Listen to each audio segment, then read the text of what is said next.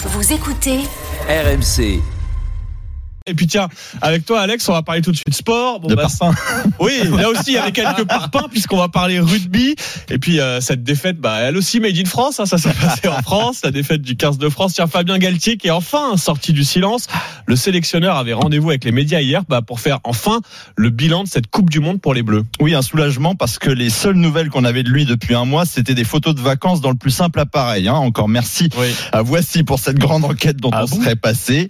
Et puis on se doute bien pourquoi sa prise de parole a tardé à venir. L'aventure des Bleus achevée sur une note amère après la défaite d'un point contre les futurs champions du monde sud-africain avait de quoi faire souffrir. La preuve, écoutez Fabien Galtier, un mot est revenu très souvent dans son discours. Allez-vous le trouver d'abord le temps du deuil, je crois. Le. Dans un premier temps, je crois qu'il y a un deuil pour moi, mais aussi pour le staff, mais aussi pour les joueurs. Donc, dans un premier temps, nous avons un deuil à faire, un deuil collectif.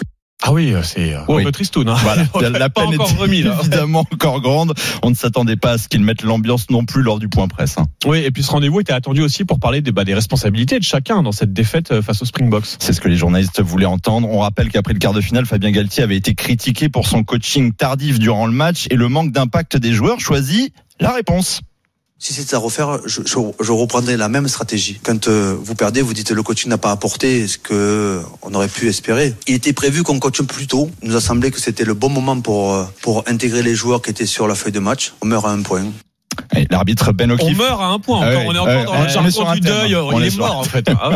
L'arbitre Ben O'Keefe, très décrié après le match, a aussi été mentionné. Galtier révèle avoir regardé le quart de finale cinq jours après dans le train entre Austerlitz et Cahors.